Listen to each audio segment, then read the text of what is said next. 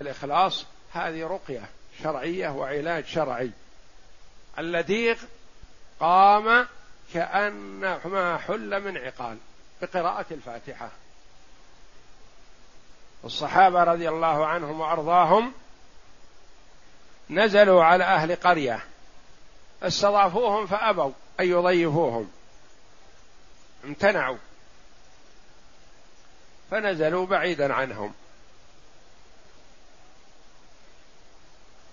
فسلط الله حية أو عقرب على كبيرهم، ما اختار الصغير لا قيمة له، سلطها الله على سيدهم وكبيرهم فلدغته، فالتمسوا له العلاج مما يعرفون ما يتعالجون به، ما نجح فيه شيء، يصيح. فقال بعضهم لبعض: انظروا هؤلاء القوم الذين نزلوا حولنا لعل فيهم من راق. فجاءوا إلى الصحابة رضي الله عنهم وقالوا: إن سيدنا لدغ وإننا التمسنا له كل علاج، فهل فيكم من راق؟ قال أحدهم رضي الله عنهم: أنا. حتى قبل أن ينطق أصحابه يقول: لا، ما فينا أحد ولا احنا راقينكم ولا شيء من هذا، قال: أنا، لكننا استضفناكم فلم تضيفونا، فلن نرقى لكم إلا بجعل. وثقته بالله بأن الله جل وعلا سيجري الشفاء على يده، قال على آل الشفاء، فاتفقوا معهم على قطيع من الغنم، غنم كثير لأنه سيد ويحبون له العلاج. فذهب رضي الله عنه وقرأ سورة الفاتحة، لم يزد عليها ولم ينقص فقط، ونفخ عليه، فقام كأنما نشط من عقال، مثل المقيد فك عقاله، قام ما به بأس. فأعطوهم القطيع من الغنم، غنم كثير. فقال بعضهم لبعض: أخذتم جعلا على كتاب الله. قال بعضهم: نقتسم. قالوا: لا، ما نقدر نقتسم، ننظر أول هل, هل عملنا هذا صحيح فنقتسم، هل عملنا غير صحيح فنبرأ إلى الله ونرد الغنم على أهلها، ولا نقتسم شيئا لا نعلم عنه.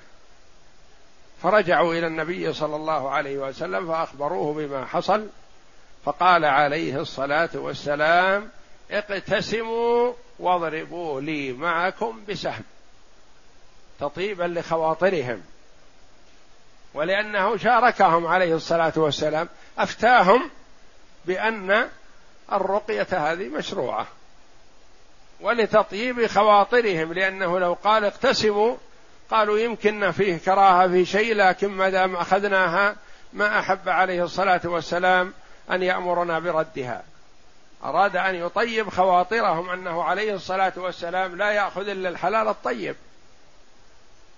فلا يأخذ ما فيه شبهة. قال: اقتسموا واضربوا له معكم بالسهم.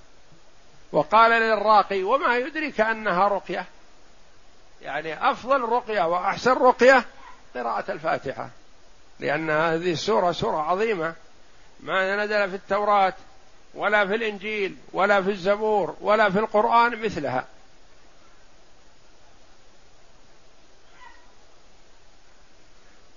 وأتى ببشارتها مع خواتيم سورة البقرة ملك نزل إلى النبي صلى الله عليه وسلم، ما نزل إلى الأرض قبلها ولا بعدها، نزل ليبشر النبي صلى الله عليه وسلم. كان جبريل عليه السلام عند النبي صلى الله عليه وسلم فرفع رأسه فقال: هذا باب فتح من السماء لم يفتح إلا اليوم. ونزل منه ملك، فقال جبريل: هذا ملك نزل إلى الأرض لم ينزل قط إلا اليوم. فجاء إلى النبي صلى الله عليه وسلم وسلم عليه وبشره، قال: أبشر بنورين أوتيتهما لم يؤتهما نبي قبلك، فاتحة الكتاب وخواتيم سورة البقرة، ما دعوت بحرف منهما إلا أوتيته، الدعاء الوارد فيهما مستجاب. والصحابي قرأ سورة الفاتحة فقط وقام الذي كأنما نشط من عقال.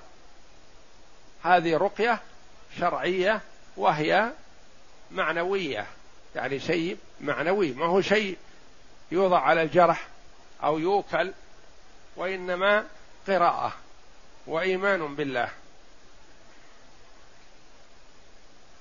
هذا سبب شرعي، سبب شرعي حسي أو معنوي. حسي مثل شربة العسل، ومثل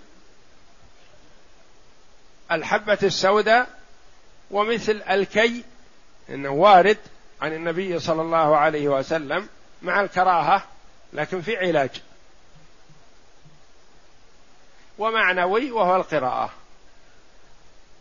وسبب يدرك بالطبيعة والعقل، مثل الأشياء الحبوب المحسوسة، معروف حب الإسبرين مثلا يهدئ الصداع، حب كذا معروف، هذا حبوب مسهلة معروفة، هذه حبوب مثلا قابضة اللي مع إسهال تمنع الإسهال، هذه هذا علاج طبيعي ويدرك بالعقل ولا حرج فيه.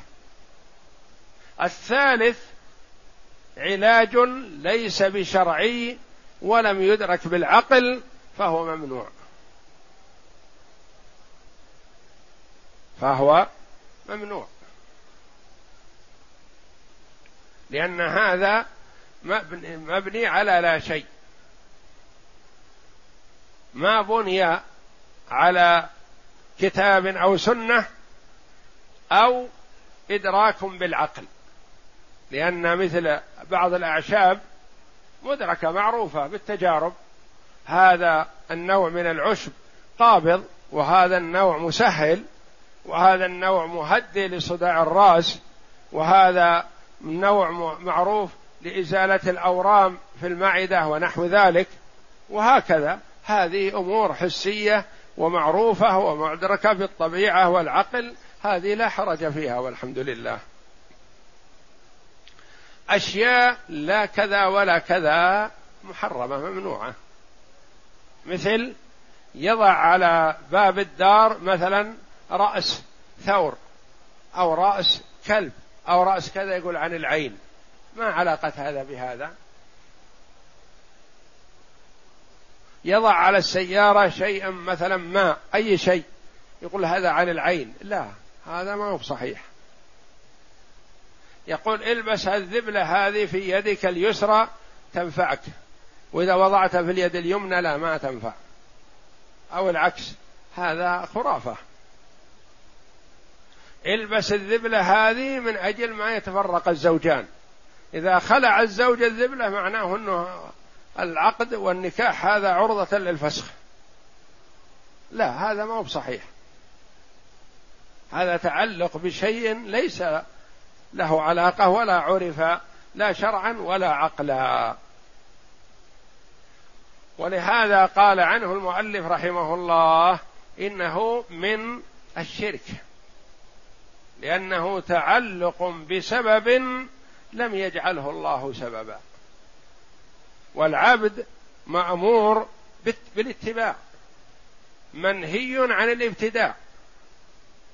مثلا يأتي بودع من البحر، حبات من البحر مخصوصة، يعلقها في رقبة الصبي أو في رقبة الدابة أو في رقبة البعير مثلا، يقول هذه تنفع تنفع تنفعه من العين، أو تخفف المرض الذي يشعر به أو نحو ذلك، لا، هذا ما هو صحيح،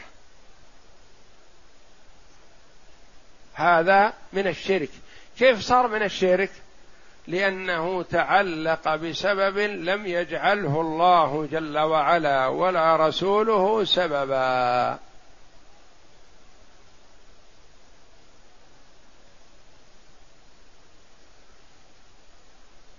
باب من الشرك لبس الحلقة والخيط ونحوهما، يعني ما هم مخصوص هذا بالحلقة والخيط فقط، وإنما مثل الودع، مثل الخرز، مثل سير مثلا، سير من جلد مخصوص مثلا أو من أي جلد، أو سير من شعر أو نحو ذلك، يمنع هذا الألم أو هذا يخفف الألم؟ لا، هذا ما هو صحيح. عصابة الرأس مثلا نعم صحيح، لأنها معروفة، إذا صار عند الرأس صداع أو تعب وعصبه بعصابة يهدأ، يأكل شيء جرب نفعه نعم، لكن يتعلق بشيء ليس بسبب هذا من الشرك، وهذا يأتي به الشيطان للعباد ليدخل عليهم الشرك فلا يحقق التوحيد، حينئذ يكون توحيدهم مخدوش. وإذا اعتقد أن هذه الأشياء الحلقة والخيط ونحوهما ترفع بنفسها، هذا شرك أكبر، شرك أكبر، لأنه أشرك في الربوبية، جعل مع الله غيره في رفع البلاء. وأما إذا اعتقد أنها سبب للرفع فهذا شرك أصغر ولا ليست بسبب، بخلاف الأشياء المعروفة أنها سبب لهذا الشيء، هذا لا ما ينافي.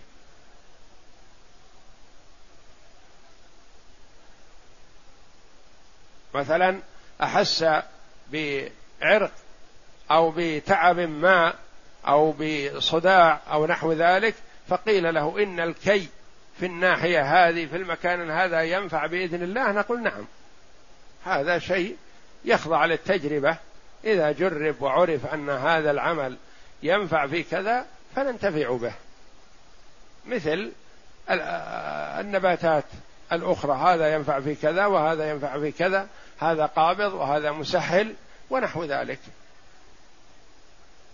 لكن شيء لا أثر له، مثل البس حلقة من حديد، حلقة من صفر، حلقة من نايلو، من بريسم، من نحو ذلك مثلا، هذه الأشياء وجدت في العصور المتأخرة، وإن كانت معروفة في السابق أنها من الشرك، لكن بعدما تناسى الناس هذا ونسيوه أتى بها الشيطان إليهم بالوقت الحاضر، هذا يخفف الروماتيزم، هذا يخفف كذا، هذا يجعل الزوجين تدوم حياتهم ولا يتفرقون، هذا كذا هذا كذا، وليس كذلك، لا أثر له. وإذا اعتقد أن هذه الأشياء مؤثرة بنفسها فذلك شرك أكبر، شرك في الربوبية. وإذا اعتقد أنها سبب وليست بسبب فهذا شرك أصغر، لرفع البلاء، لرفع البلاء، يعني الألم أو الوجع أو العين أو نحو ذلك. والرفع كل شيء موجود، يعني مريض يلبس حلقة أو خيط أو قلادة أو نحو ذلك علشان يشفى بها، هذا رفع البلاء. أو دفعه، يعني قبل نزوله يقول يلبس شيء علشان يسلم من العين، يسلم من كذا، يسلم من الأمراض التي تحصل في البلد أو نحو ذلك، ما أتاه المرض لكن يريد أن يلبس هذا الشيء ليدفع الألم أو المرض، هذا غير صحيح. وهذا الفرق بين لرفع البلاء أو دفعه، رفع البلاء بعد نزوله أو دفعه قبل نزوله.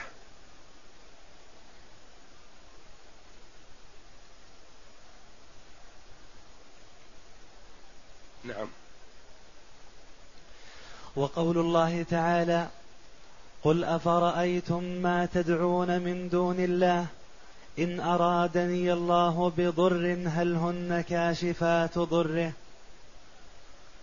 وقول الله تعالى، يعني باب من الشرك رفع البلاء، لبس الحلقة والخيط واستدل المؤلف رحمه الله تعالى بقول الله تعالى: قل أفرأيتم، أخبروني ما تدعون من دون الله، هذه الآلهة التي تدعونها من دون الله سواء كانت ذوات أرواح حية أو جمادات ميتة كالأصنام ونحوها، أفرأيتم ما تدعون من دون الله إن أرادني الله بضر هل هن كاشفات ضره؟ هل إذا أراد الله بي شيء يمكن هذه الآلهة تكشف هذا الضر؟ لا والله. فكذلك التعلق بهذه الأشياء بأنها تكشف الضر أو ترفعه أو تدفعه قبل أن يحصل، هذا مثلها.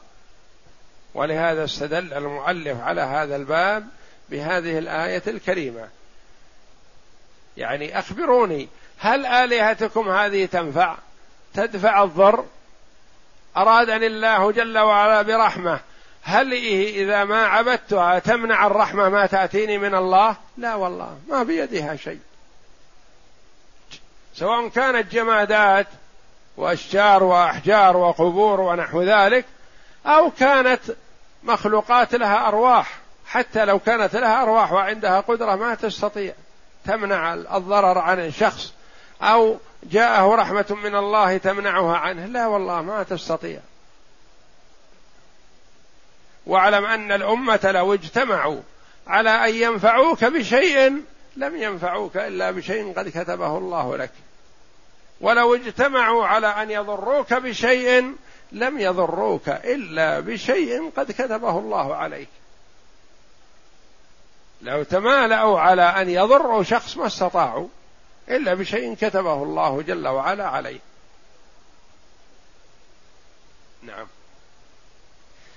عن عمران بن حسين رضي الله عنه أن النبي صلى الله عليه وسلم رأى رجلا في يده حلقة من صفر، فقال: ما هذا؟ قال: من الواهنة. فقال: انزعها فإنها لا تزيدك إلا وهنا، فإنك لو مت وهي عليك ما أفلحت أبدا. رواه أحمد بسند لا بأس به. وعن عمران بن حسين رضي الله عنهما، عمران صحابي وحسين أبوه صحابي، فنقول رضي الله عنهما، أن النبي صلى الله عليه وسلم رأى رجلا في يده حلقة من صفر. من هذا الرجل يا ترى؟ هذا هو عمران رضي الله عنه، هو عمران بن حسين كما جاء في بعض الأحاديث، وفهم من هذا أنه يجوز أن يقول الرجل مثلا رأى النبي صلى الله عليه وسلم رجلا كذا وهو يقصد نفسه، أو يقول الطالب مثلا حضر شخص الحلقة وقال كذا فرد عليه الشيخ وهو نفسه هو المتكلم، إذا ما في مصلحة من ذكر الاسم مثلا إنه هو نفسه اللي حصل منه هذا. فعمران رضي الله عنه هو الذي جاء إلى النبي صلى الله عليه وسلم وفي يده حلقة من صفر. الرسول عليه الصلاة والسلام رأى في يد عمران بن حسين حلقة فاستنكرها، فقال: ما هذه؟ ليست بزينة ولا ذات حلي، ولا يتحلى الرجال بالصفر والحديد ولا بالذهب والفضة، ما هذه؟ فقال: من الواهنة، بقية من بقية الجاهلية. أخذ من هذا أن الإنسان قد يكون طالب علم وفقيه ويخفى عليه بعض الأمور، إما على سبيل أنها دارجة أو سائغة في البلد، مثل الحين بعض البدع أو بعض المخالفات في بعض البدع في بعض البلدان، تجد حتى طلبة العلم يستعملونها نظرا لدروجها وانتشارها وكثرتها، ودرج على هذا، وهذا خطأ. الإنسان يعرض عمله أيا كان على الشرع، إن كان الشرع يقره فعلى العين والرأس، وإلا فلا ينظر للعادات والسلم، مثل ما يقول سلمنا كذا وعادتنا كذا واسلوب الناس كذا، لا، هذا ما يجوز في الأمور الشرعية. السلم والأسلوب في العادات في العادات للعبادات، مثلا الغداء تغدى بعد طلعة الشمس، أو تغدى بعد صلاة الظهر، أو تغدى فيما بينهما، أنت حر، هذا لا يضيرك.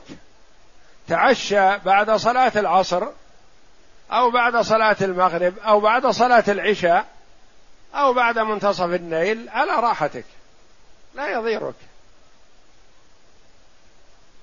هذه العادات مثلا. لكن مثل الأمور العبادية، يقول مثلا جرت العادة عندنا أن المرأة ما تغطي وجهها عن الرجال، ولو المرأة غطت وجهها عن الرجال انتقدوها، كيف تغطي عن الرجال؟ وبعضهم يقول عن الأقارب، خاصة ابن العم وابن الخال وكذا وكذا وأخ الزوج، ما تغطى عنهم المرأة، هذه عادتنا. يقول لا، يجب أن تعرضوا عادتكم على الشرع، إذا كان الشرع يقرها فعلى العين والرأس، وإلا كنتم مثل من يقول إنا وجدنا آباءنا على أمة وإنا على آثارهم مهتدون، وفي الآية الأخرى مقتدون مقتدون ومهتدون، ما مو بصحيح. فيعرض الإنسان الأمور اللي منهية والمباحة على الشرع، فالمشرع هو الله ورسوله، مع العادات ما لها دخل إلا في الأمور الاعتيادية بين الناس اللي لا دخل لها في الدين. فهذه بقيت عندهم من مخلفات الجاهلية. وعمران صحابي رضي الله عنه دل على أن حتى العالم قد تخفى عليه بعض المسائل،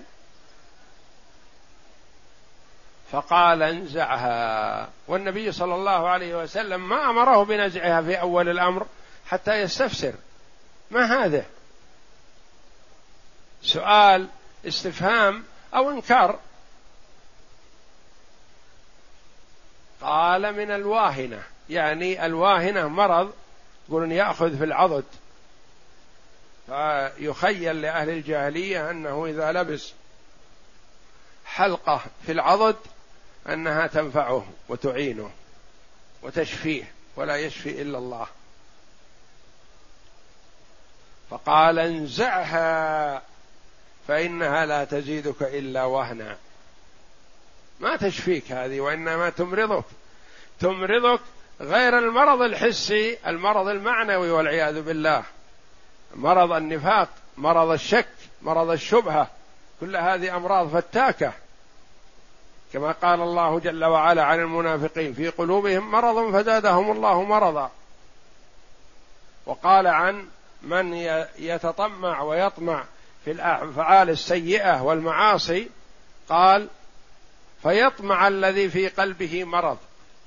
فالمرض قد يكون مرض شك وقد يكون مرض شهوة، وكلاهما مذموم، لكن لا شك أن مرض الشهوة الشهوة أخف من مرض الشبهة والشك، لأن مرض المنافقين مرض شك وشبهة، شك في الدين وفي العقيدة الصحيحة.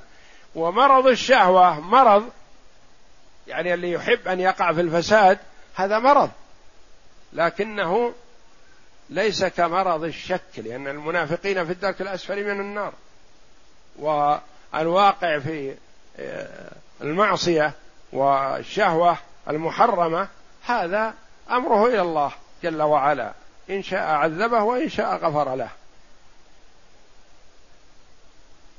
انزعها أمره النبي صلى الله عليه وسلم أمر جازم، فإنها لا تزيدك إلا وهنا، ما تذهب الواهنة عنك، وإنما تزيدك شر مما تجد، تزيدك وهنا، فإنك لو مت وهي عليك ما أفلحت أبدا. دل على هذا على أن الشرك الأصغر أعظم من الكبيرة. ما يقال لصاحب الكبيرة لو مت عليها ما أفلحت أبدا، يقال أمره إلى الله. لكن صاحب الشرك يقال ما أفلحت. رواه أحمد، الإمام أحمد رحمه الله في مسنده بسند لا بأس به، يعني يعتمد عليه. ويؤخذ من هذا أن الإنسان إذا رأى شيء يستنكره أنه يستفهم عنه ولا يسكت ولا يقول يحتمل كذا أو يحتمل كذا يحتمل كذا، لا، اسأل قل ما هذا، فإن كان في منكر فغيره وبين له، وإن كان في معروف فلا بأس. ولا ينبغي للإنسان أن يتكلم عن المنكر وهو لم يتحققه، مثلا ما يتكلم وينكر شيئا، ربما ينكر شيئا معروف ولا بأس به. مثلا رأى رجلا أجنبي ما يعرفه دخل على بيت ما فيه إلا امرأة مثلا، يسأل، ما ينكر على طول، لأنه محتمل أن هذا أخوها، محتمل عمها، محتمل خالها، جاء من بعيد، ما ينكر على طول، يقول من هذا الرجل الذي دخل هذا البيت، من يعرفه؟ قال أحدهم مثلا أنا أعرفه، هذا أخوها، أخو المرأة، هذا عمها، هذا خالها، نعم لا بأس، هذا ابن ابنها مثلا لا بأس. هذا أجنبي ينكر، ما يقر ويسكت.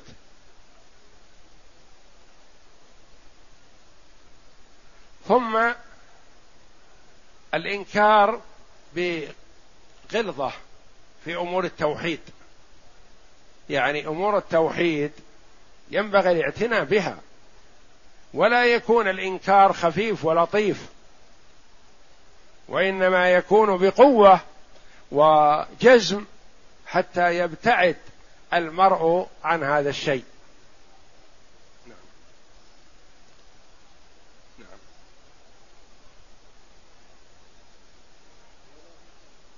وله عن عقبة بن عامر رضي الله عنه مرفوعا: من تعلق تميمة فلا أتم الله له، ومن تعلق ودعة فلا ودع الله له ودع فلا ودع الله فلا ودع الله له. وفي رواية: من تعلق تميمة فقد أشرك.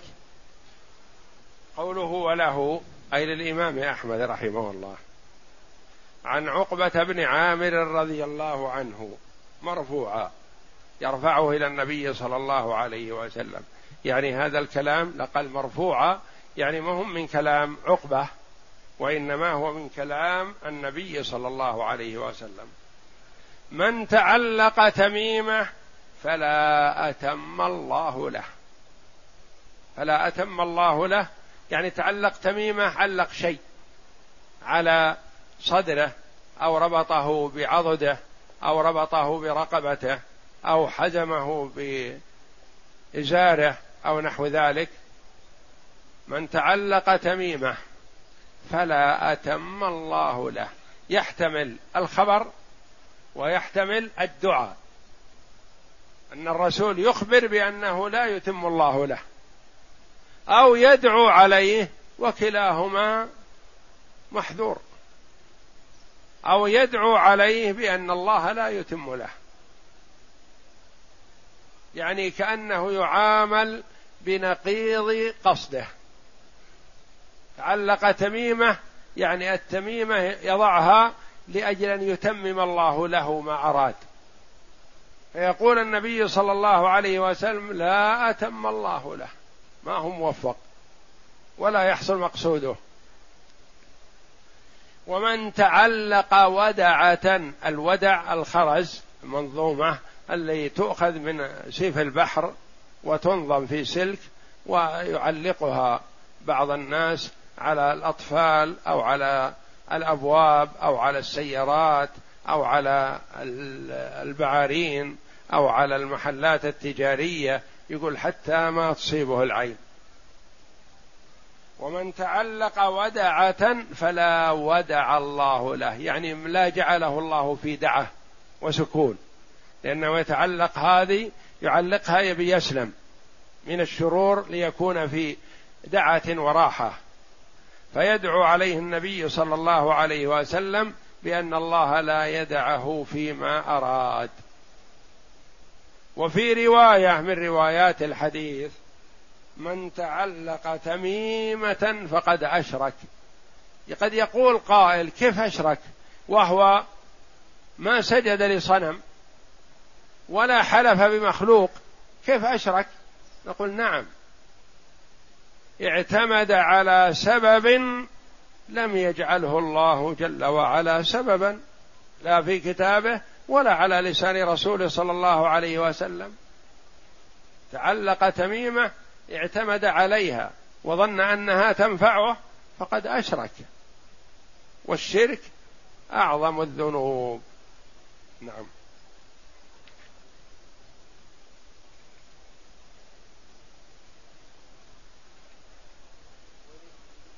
ولابن أبي حاتم حاتم, حاتم عن حذيفة رضي الله عنه أنه رأى رجلا في يده خيط من, من الحمى فقطعه وتلا قوله تعالى: يؤمن أكثرهم بالله إلا وهم مشركون.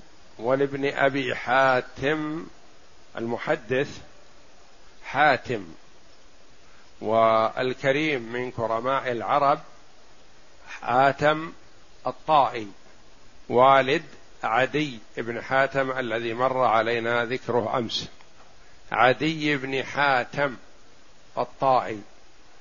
وأما ابن أبي حاتم فهذا المحدث، عن حذيفة بن اليمان رضي الله عنه، هذا صاحب سر رسول الله صلى الله عليه وسلم. الرسول عليه الصلاة والسلام يخبره بأسماء بعض المنافقين، ولعل هذا والله أعلم لينتبه لهم حذيفة، ليتابعهم ولينظر تصرفاتهم وعلاقاتهم وما يفعلون، حتى لا يمكروا بالمسلمين من حيث لا يشعرون. يقول له النبي صلى الله عليه وسلم: حذيفة هذا الرجل من المنافقين، فيتابعه وينتبه له.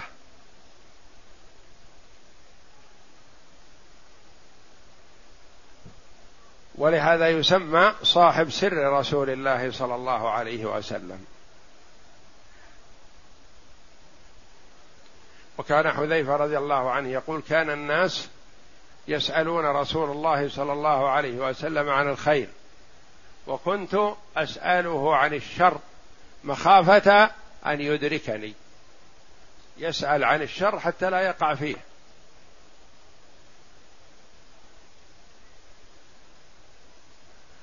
وعمر رضي الله عنه يقول: إنما تنقض عرى الإسلام عروة عروة، إذا نشأ في الإسلام من لا يعرف الجاهلية.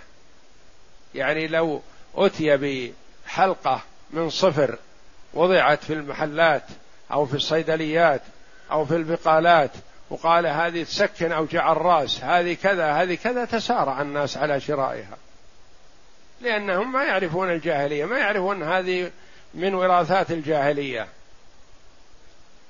أو هذه الذبلة إذا لبسها الزوجان كل واحد منهم أسبوع أو تعاقبوا عليها مثلا ما يتفرقون أبدا، لوجدت النساء تسارع إلى شرائها. إنما تنقض عرى الإسلام عروة عروة، إذا نشأ في الإسلام من لا يعرف الجاهلية. إن الصحابة رضي الله عنهم عرفوا الجاهلية واجتنبوها، إنهم عرفوها ووقعوا فيها، وحمدوا الله جل وعلا لما بعث فيهم محمد صلى الله عليه وسلم. ولهذا كانوا رضي الله عنهم هم أفقه الناس وأعلم الناس وأدرى الناس بالأمور الجائزة من الأمور المحرمة، وهم فقهاء الأمة رضي الله عنهم وأرضاهم. ويجب على كل مسلم أن يترضى عنهم وأن يحبهم وأن يواليهم، ومن عاد أحدا منهم فقد ظلم نفسه.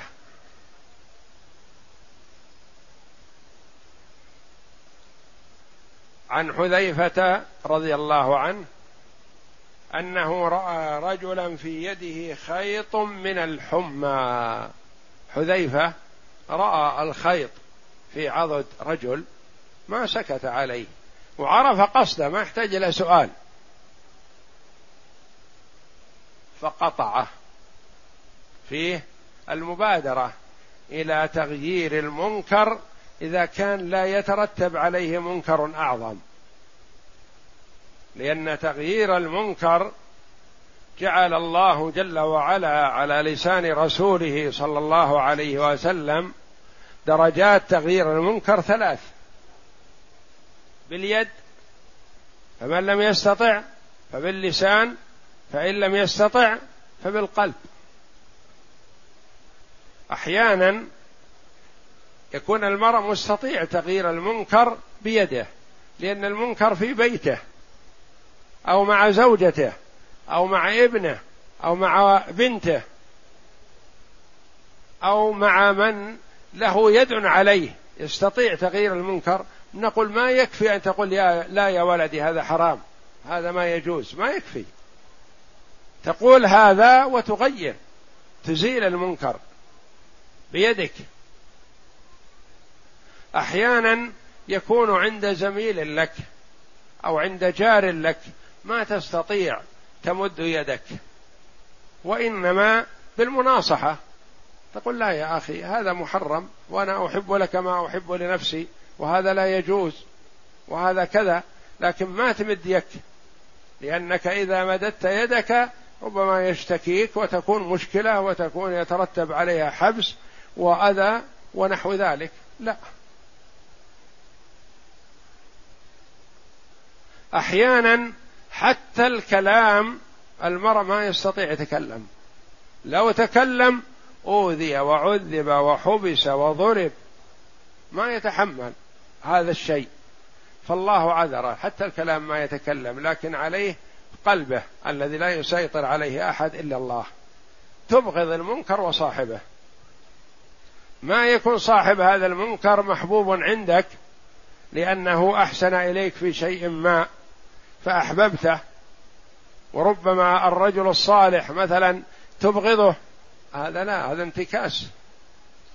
وإنما أوثق عرى الإيمان الحب في الله والبغض في الله. إبراهيم عليه السلام تبرأ ممن؟ من أبيه. مصعب بن عمير رضي الله عنه تبرأ من أمه، وهكذا الصحابة رضي الله عنهم يتبرؤون من أقاربهم لما كانوا أعداء لله.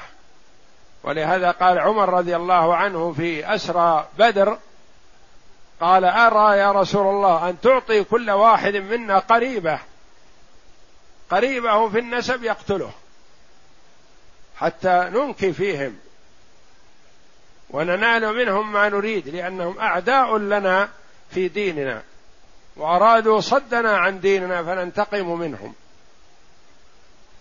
وقال عليه الصلاة والسلام عقب ذلك لو نزل عذاب ما سلم منه إلا عمر.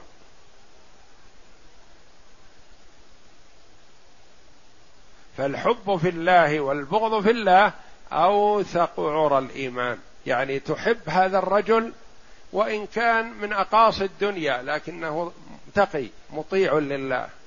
مثلا نحب الإمام البخاري رحمه الله، نحب الإمام مسلم، نحب الأئمة السابقين رحمة الله عليهم، وليس بيننا وبينهم نسب سوى نسب العلم وطاعة الله جل وعلا، فنحبهم في الله. ونبغض الأشقياء وإن كانوا أقرب قريب.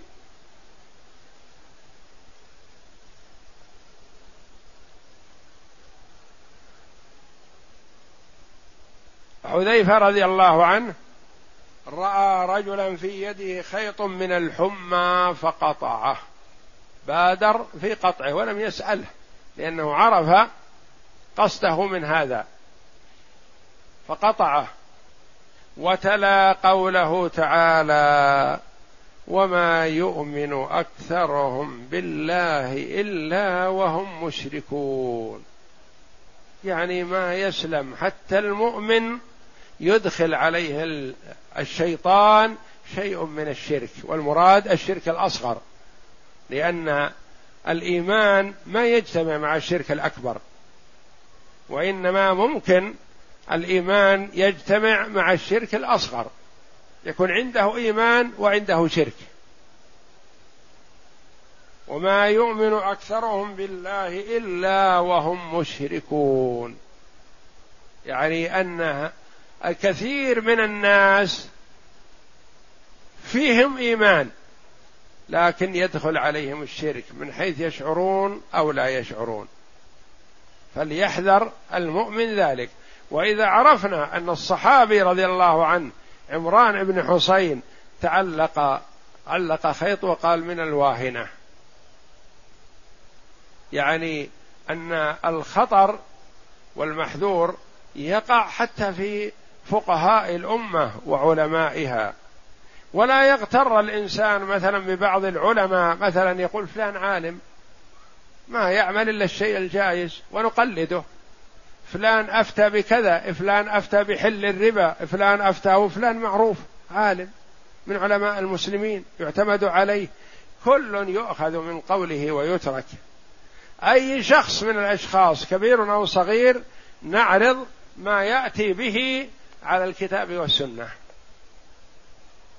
إن وافقهما فعلى العين والرأس، وإن خالفهما رددناه عليه وضربنا به عرض الحائط، وإن كان من كان ما نقبله، ولا نقول هذا قول إمامنا، هذا قول شيخنا، هذا قول العالم الفلاني، هذا قول مفتي الديار كذا، لا، أي شخص يؤخذ من قوله ويترك، يعرض قوله على الكتاب والسنة، فإن صح قبل وإلا يرد على صاحبه.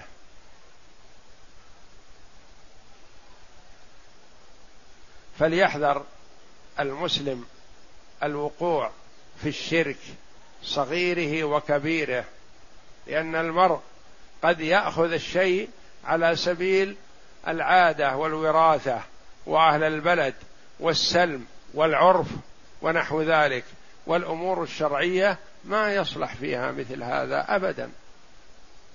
أي أمر من الأمور الشرعية تعرض على الكتاب والسنة، مثل ما يقولون في بعض العادات مثلا أن المتزوج إذا تزوج جلس سبعة أيام عند زوجته لا يخرج لا ليل ولا نهار ولا يشهد جمعة ولا جماعة، هذا حرام، هذا مقابل شكره لنعمة الله جل وعلا أن يسر له الزوجة الصالحة يترك العبادات كلها، يقول هذا سلم، تعارف الناس عليه، لو خرج قالوا نفر من زوجته أو ما يريدها، لا يا أخي، أي سلم وأي عرف وأي عادة يعرض على الشرع، إن أقره الشرع فعلى العين والرأس. سلم عرف مثلا الكرم وضيافة الضيف وإكرام الضيف وإكرام الكرماء ونحو ذلك، هذا حسن، لكن من السلم أو من العرف ترك صلاة الجمعة والجماعة، لا، هذا محرم. وهكذا أي عمل يعمله الإنسان أو يلبسه أو يستعمله أو ينطق به أو يتكلم به يعرضه على الشرع، إن كان موافقا فالحمد لله، وإلا فيتركه ما دام يمكنه.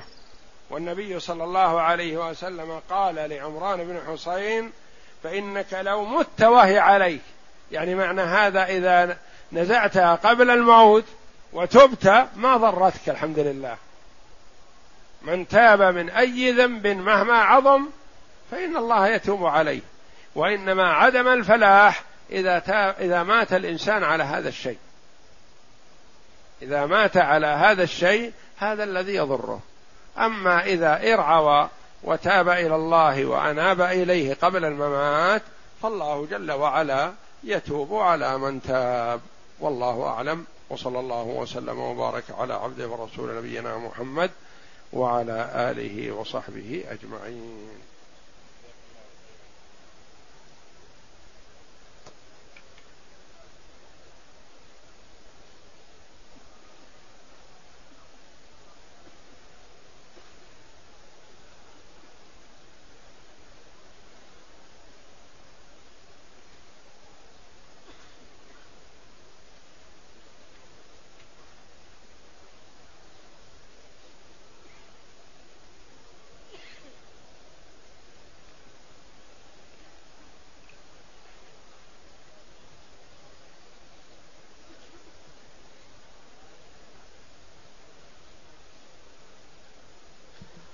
يقول السائل: ما حكم كتابة بعض من سور القرآن التي يرقى بها وتلف على قماش وتعلق برقبة الدابة أو رقبة الطفل، وذلك خشية العين؟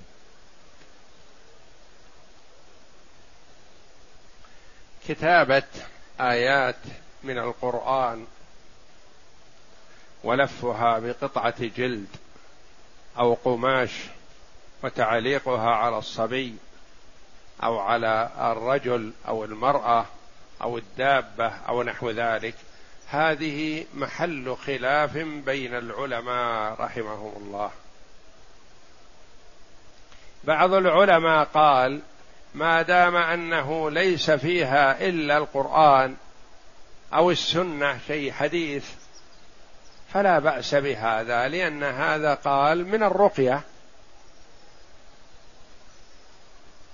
والكثير من العلماء منع هذا لأمور. أولا قال إنها إذا وضعت في رقبة الصبي أو رقبة المرأة أو نحو ذلك هذه عرضة لمخالطتها النجاسة، والصبي قد يكون فيه نجاسة وآيات الله القرآن في رقبته معلقة، أو يدخل بها المحلات القذرة، والمرأة قد تكون عليها وهي حائض أو نفساء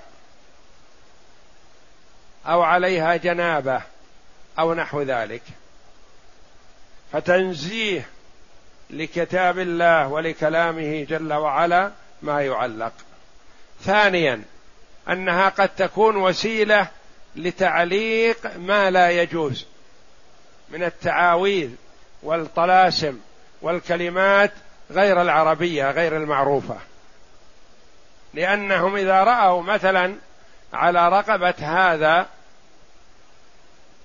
شيء معلق من القرآن، من يدري أنه من القرآن؟ يأتي الآخرون يقلدونه فيعلقون تميمة فيها شركيات، ويقول: رأينا ولد فلان وزوجة فلان وهو طالب علم ويعرف وكذا وكذا، أو من الناس اللي ما يبون الشرك، يعمل هذا فنعمل مثله، ويكون في هذه غير التي في تلك.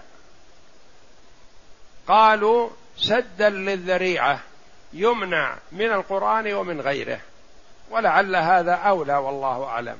والمناسب الرقية، المريض رجل كان أو امرأة أو ولد يرقى، يقرأ عليه القرآن وينفع بإذن الله، ولا يعلق على رقبته شيء.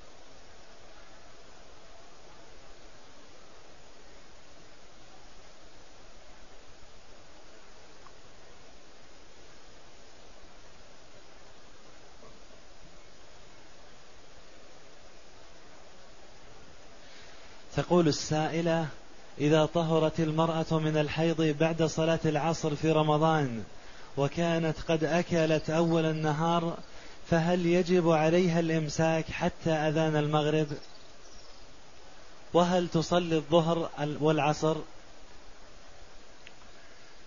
من المعلوم أن الحائض لا يصح منها الصيام ولو أمسكت، ولا ينبغي لها أن تمسك وهي حائض، وإنما تأكل شيئا لتشعر نفسها بالفطر. فإذا طهرت فعليها الإمساك بقية يومها حتى وإن كانت أكلت، ولا يعتد بهذا اليوم، لكن لحرمة الشهر تمسك بقية يومها، ولا حرج عليها أن تأكل ما دامت حائض، وإن كانت متوقعة للطهر بعد ساعات تأكل ولا حرج عليها. فإذا طهرت وجب عليها الإمساك احتراما للشهر، ولا تعتد بهذا اليوم حتى وإن لم تكن أكلت من بعد الفجر. فمثلا هي تعرف أنها تغتسل من حيضها بعد طلوع الشمس، فتسحرت مع الصائمين ولم تأكل شيئا بعد ذلك، ثم اغتسلت بعد طلوع الشمس، نقول لا يصح لها أن تعتد بهذا الصيام حتى وإن كانت لم تأكل، لأن الحيض من بعد طلوع الفجر إلى طلوع الشمس هذا يمنع صحة صومها.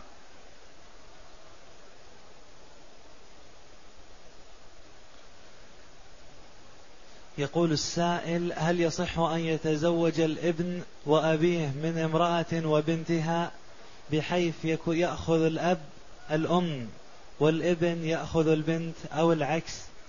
لا بأس بهذا، يجوز هذا، يجوز أن يتزوج الأب الأم والابن البنت، أو يتزوج الأب البنت ويتزوج الابن الأم، لا حرج في هذا، لأن الأب إذا تزوج البنت فللولده أن يتزوج أمها، لأن الأم تكون حرام على الأب لأنها أم زوجته، لكن ليست حراما على ابنه، فابنه هي أجنبية منه فله أن يتزوجها. يقول: إذا طلق الأب زوجته هل يجوز للابن أن يتزوجها؟ لا، هذا يعلمه جل الناس، ما يجوز للابن أن يتزوج زوجة أبيه أبدا، ولا يتزوج الأب زوجة ابنه أبدا، لأنه صارت محرما له على التأبيد، محرمة عليه على التأبيد، صارت مثل بنته، زوجة ابنه حرام عليه باستمرار، سواء كان ابنه موجود أو طلقها أو مات عنها أو غير ذلك، فالأب محرما لها.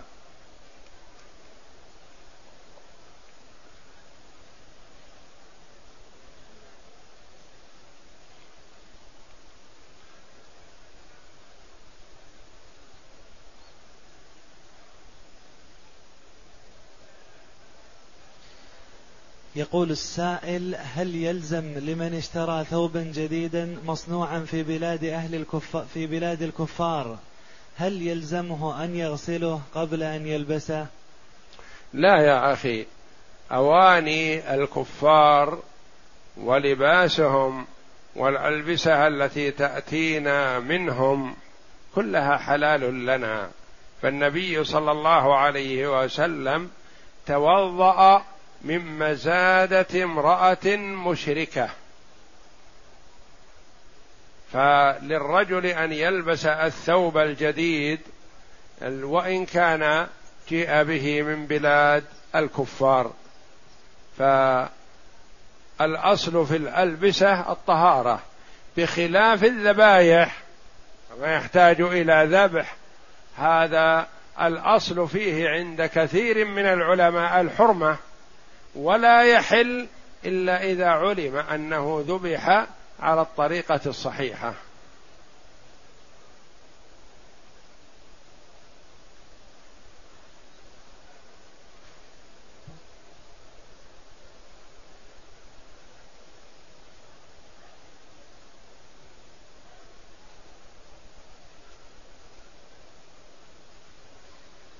يقول السائل: شخص مصاب بمرض السكر طلب من الأطباء أن يفطر في رمضان، وأخرج وأطعم عن كل يوم مسكين، ثم بعد رمضان صام قضاء مرة أخرى، هل يكفيه الإخراج؟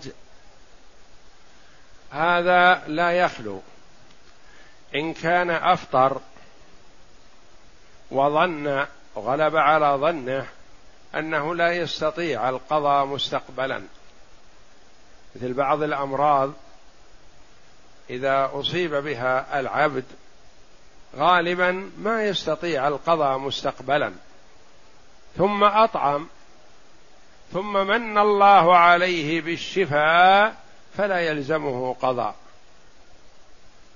أما إذا كان في حال مرض ويرجى برؤه فهذا لا يطعم، ينتظر ولو أكثر من سنة إذا كان يأمل البرء والقدرة على الصيام، فينتظر حتى يقضي يمن الله عليه بالشفاء. فرجل ما يتوقع القدرة على القضاء فأطعم برئت ذمته، رجل يتوقع ويأمل القدرة على القضاء فأطعم ما يكفيه الإطعام، يلزمه أن يقضي.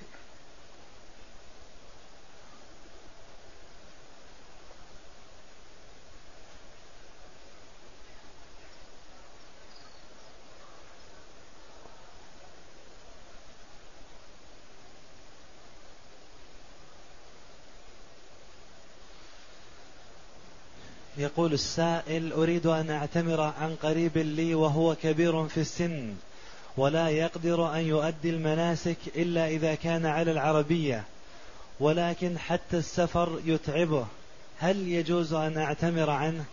نعم، يجوز الاعتمار عنه والحج عنه ما دام أنه غير قادر، لكن لا تدخل في النسك الحج أو العمرة إلا بعد أن تعلمه ما دام أنه حي. وأما الميت فتعتمر عنه متى شئت.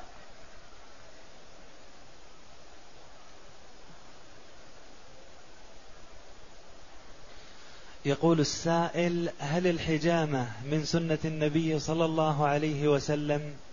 نعم، الحجامة من العلاج الشرعي، من العلاج الشرعي، لكن ما يقال إنها من السنة أنه يستحب لكل إنسان أن يحجم، لا، لأن بعض الناس قد تضره الحجامة إذا سحب منه الدم، وبعض الناس تنفعه، فهي بمثابة العلاج تصلح إذا احتاج إليها المرء.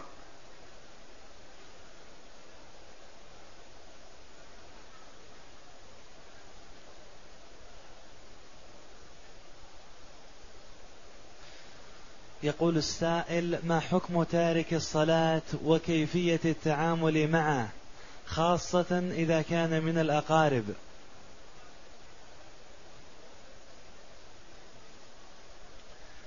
ترك الصلاة والعياذ بالله لا يخلو، إذا ترك الصلاة جاحدا لوجوبها فهذا كافر بإجماع المسلمين، حتى ولو صلى، قال الصلاة ما هي واجبة لكن أنا أصلي مع الناس، هذا كافر بإجماع المسلمين، لأنه أنكر ما أجمع عليه من الدين بالضرورة،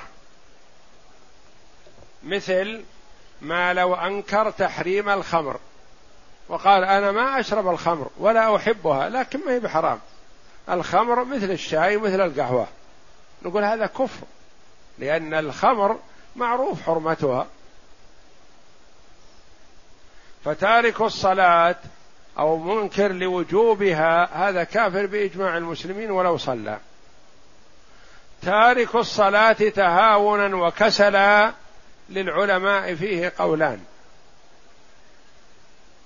قال الكثير من العلماء أنه ليس بكافر وإنما هو فاسق وظالم لنفسه ولا يخرج من الإسلام، قول كثير من المحققين بأنه كفر، ترك الصلاة كفر، لقوله صلى الله عليه وسلم: العهد الذي بيننا وبينهم الصلاة فمن تركها فقد كفر. بين الرجل وبين الكفر أو الشرك ترك الصلاة، فتارك الصلاة كافر، ويجب مناصحته أيا كان من الأقارب أو من غيرهم. إذا علمت عن هذا يجب عليك أن تناصحه ولا تيأس منه، فإذا كان هجره يفيد فيه فيجب هجره، وإذا كان هجره لا يفيد فيه وإنما يفيد فيه مجالسته والتحدث معه ومناصحته والاستمرار في الكلام معه فهذا أولى. ينظر المرء الشيء الأنفع والأسلم. إذا كان إذا هجرته استحى وخجل وتأثر من هذا فاهجره حتى لعله يرجع إلى رشده فيصلي. وإذا كان هجرك إياه لا يفيد فيه، بل ربما زادت العداوة بينك وبينه وتصلب فيما هو فيه، فلا تهجره وتابع النصيحة معه. ثم إذا من الله عليه بالهداية بعدما ترك الصلاة وقت طويل ما نأمره بالقضاء، ولا نقول يقضي مع كل وقت وقتا، هذا غير صحيح، وإنما يكثر من النوافل، يكثر من الصلاة، يكثر من نوافل الصيام، من نوافل الصدقة، يكثر من نوافل العبادة، لأن الله جل وعلا يجبر بها الفرائض الناقصة يوم القيامة.